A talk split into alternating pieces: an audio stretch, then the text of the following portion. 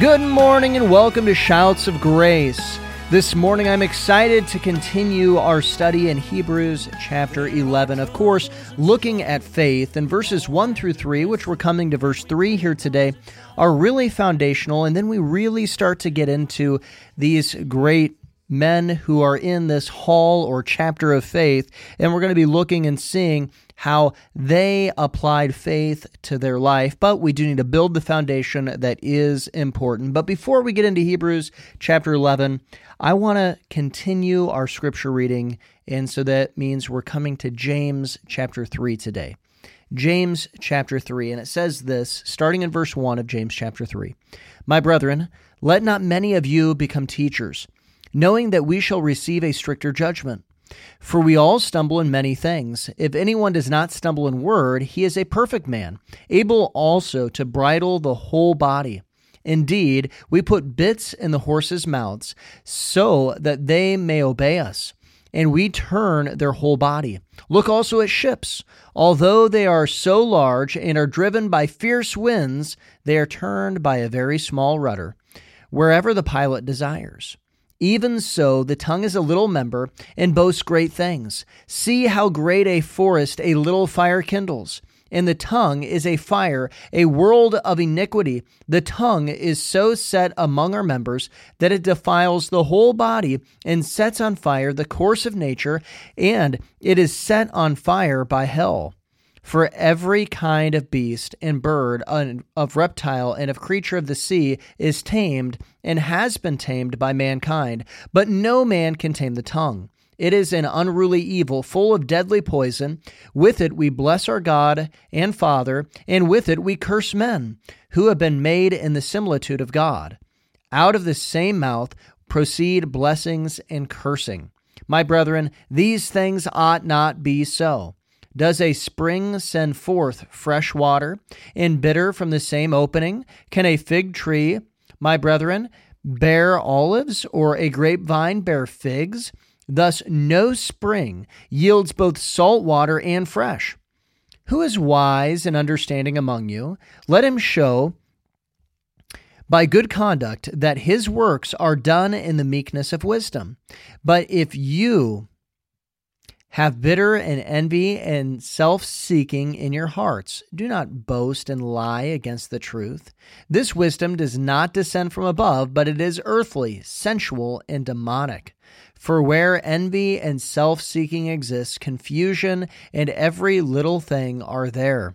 But the wisdom that is from above is first pure, then peaceable, gentle, willing to yield, full of mercy and good fruits, without partiality and without hypocrisy. Now the fruit of righteousness is sown in peace by those who make peace. And that brings us to Hebrews chapter 11, verses 1 through 3. And it says this now faith is the substance of things hoped for, the evidence of things not seen. For by it the elders obtained a good testimony. By faith we understand that the worlds were framed by the word of God, so that the things which are seen were not made of the things which are visible. See, faith, of course, that's something that we need. It affects our testimony. We looked at that yesterday. And today we're looking at the idea that faith affects our understanding. Faith affects our understanding. And this is important. And of course, that we need to remember what faith is. And I'm going to drive this home. If you listen to every single one of these podcasts uh, in this series, you're going to know that faith is a title or a deed and it has real evidences. Real faith has real evidences, and real faith is like a title or a deed. It's a promissory note that we may not have what the note is promising right here, right now in our hands, but because it's written down in that note, we know that it is good, and so we grab a hold of it. And like I said, real faith and its real evidences, so we act as though we have it, we walk in the promises of God. Now we come to this verse, verse 3. It says, By faith we understand that the worlds were framed by the word of God, so that the things which are seen were not made of the things which are visible. And this brings us to a truth, and that is that the world is created, and that means that our God is the creator. So that means our world is of design, and that means that we should live our life like there is a creator. Now, just like with faith, there is real evidences. There is real evidences of creation as well. And I'm going to point out just two animals here that by design, if you look at their design, there is no doubt that they are designed, just as I mentioned, and that they had to have come through creation. It couldn't be one of these things that they evolved over millions and billions of years or something like that, but they had to be created. The first one is is the kangaroo. See, the kangaroo, the mother keeps the young Joey in her pouch, and this allows those uh, in the desert to travel long distances to get food and to get water and things like that. I mean, this is kind of pretty simple here. There's protection inside the mother's pouch. And this also protects not just from harsh environments, but also from predators. Now, some species of kangaroo can delay the development of a fertilized egg until the older joey is out of the pouch. The doe can also determine the sex of her offspring.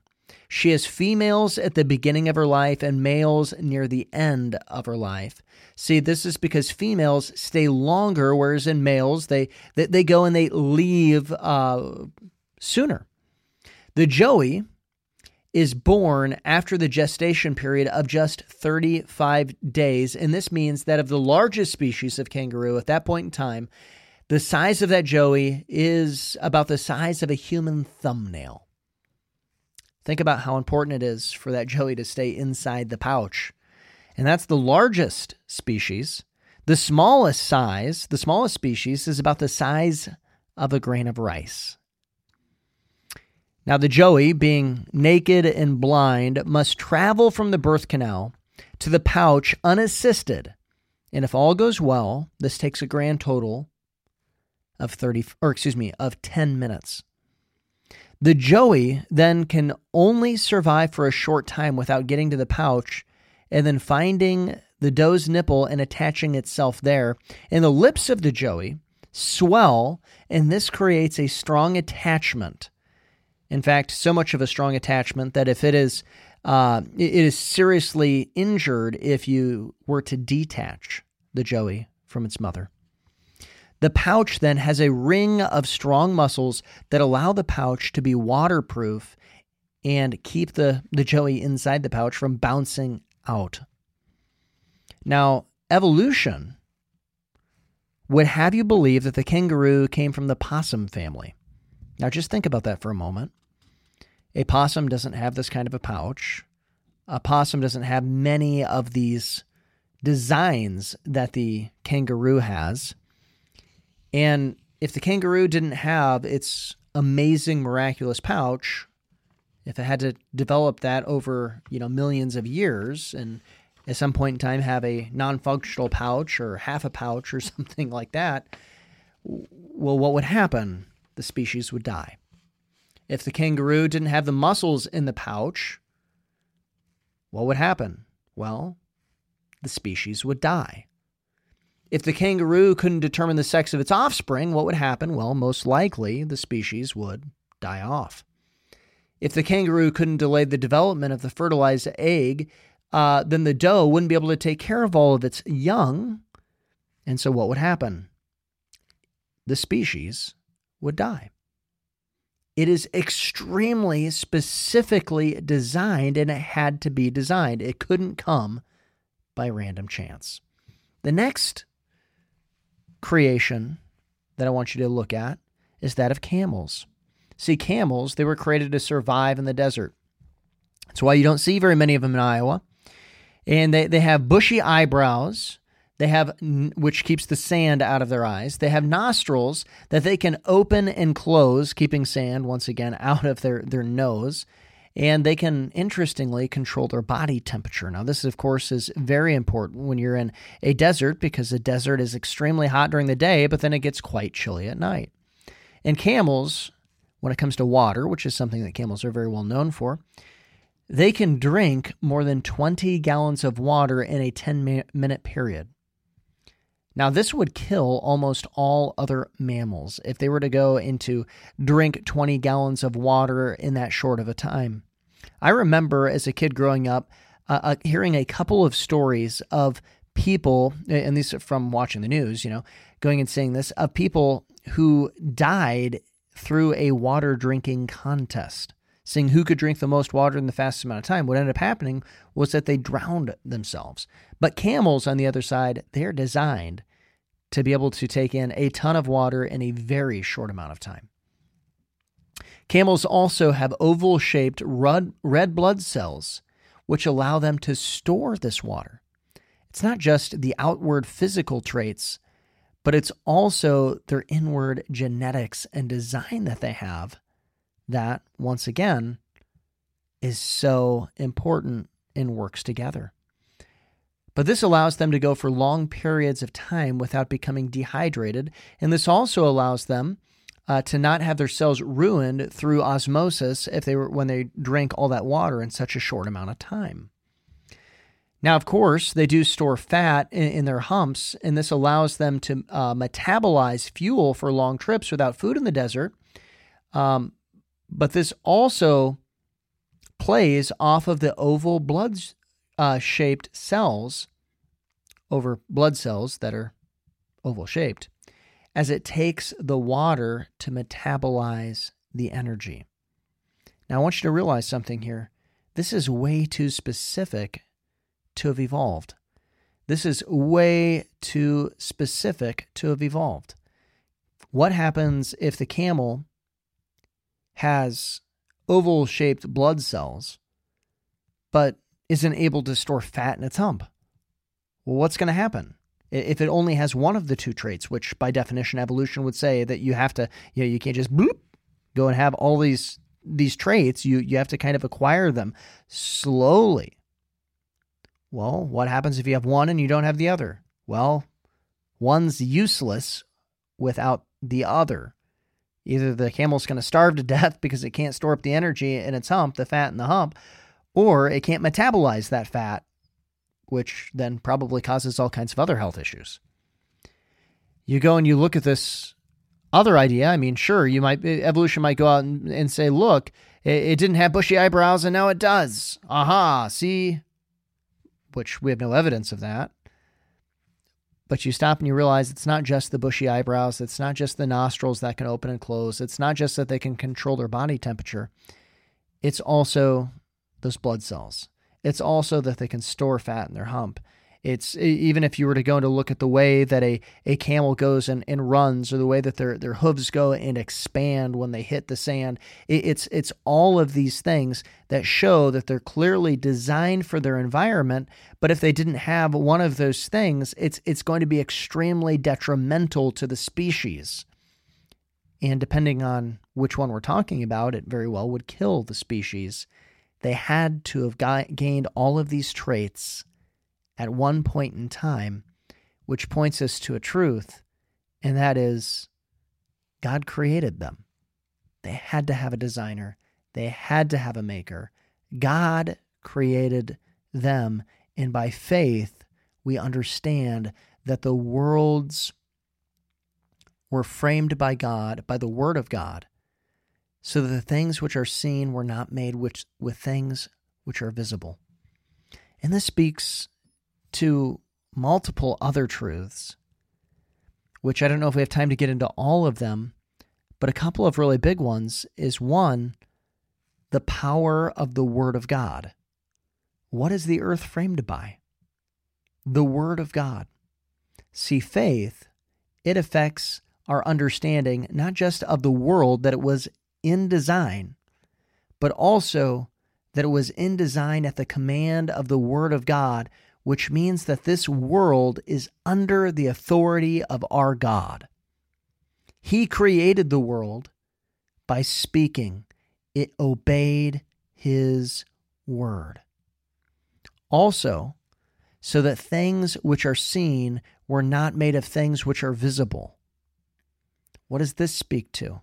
It means that we have an understanding of a truth that there is a spiritual realm, there is a spiritual dimension, that there is a greater part than just this physical earth. There was something that existed before, and that is the spiritual realm or that spiritual dimension that, that God has and that God dwells in. We understand that there is a spiritual reality to this physical world. There is a spiritual reality. There is something more than just this earth. And this earth was created in obedience to the Word of God. Man, isn't that cool? Isn't that neat to just go and to stop and to think about all of that? And these are foundational beliefs for the Christian. The Christian doesn't believe uh, in the idea that this world is under the authority of the Word of God, well, then we're going to have a major, major issue because then who is God and why should we listen to him? We shouldn't listen to him if if he's not the ultimate authority, but he is the ultimate authority, and so we can listen to him. And this whole earth goes and says that because they are in obedience. This whole earth, this whole world is in obedience to God.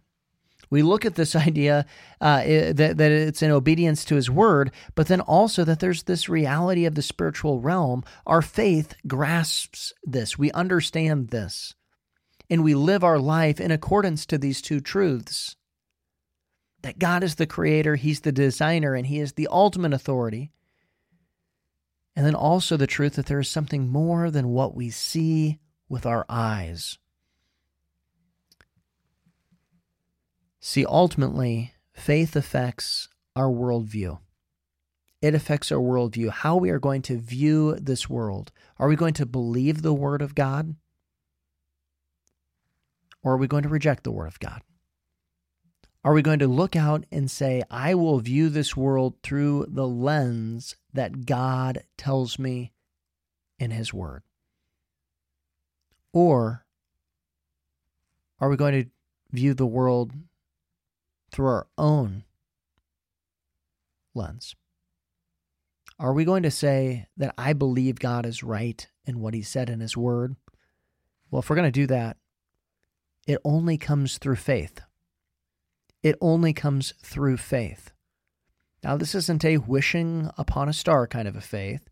This is really looking at the title or the deed, what God has promised us, laying hold of it in living our life with real evidences, but we can also compare the evidences of this world. That's why I gave the example of the camel. It's why I gave the example of the kangaroo.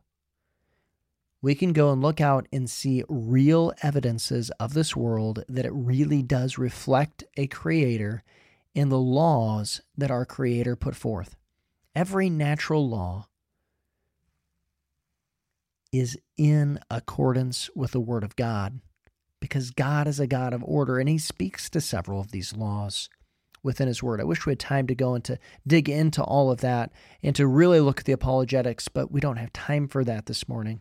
But I do want to thank you for listening today, and I hope that you understand through faith that the world was framed by the word of God. And that the things which are seen were not made of things which are visible and you live your life in the reality that there is a designer and an ultimate authority in this earth, and his name is Jesus, and that you live your life inside the reality that there is a spiritual realm. And that means that there's an eternity to think about and not just this material, temporal world. Well, thank you for listening today, and remember Joshua 1 8 9 as we depart. This book of the law shall not depart from your mouth, but you shall meditate in it day and night, that you may observe to do according to all that is written in it, for then you will make your way prosperous, and then you will have good success. Have I not commanded you, be strong and of good courage? Do not be afraid nor be dismayed, for the Lord your God is with you wherever you go.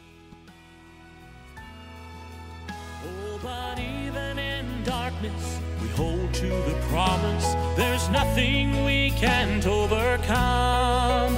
So that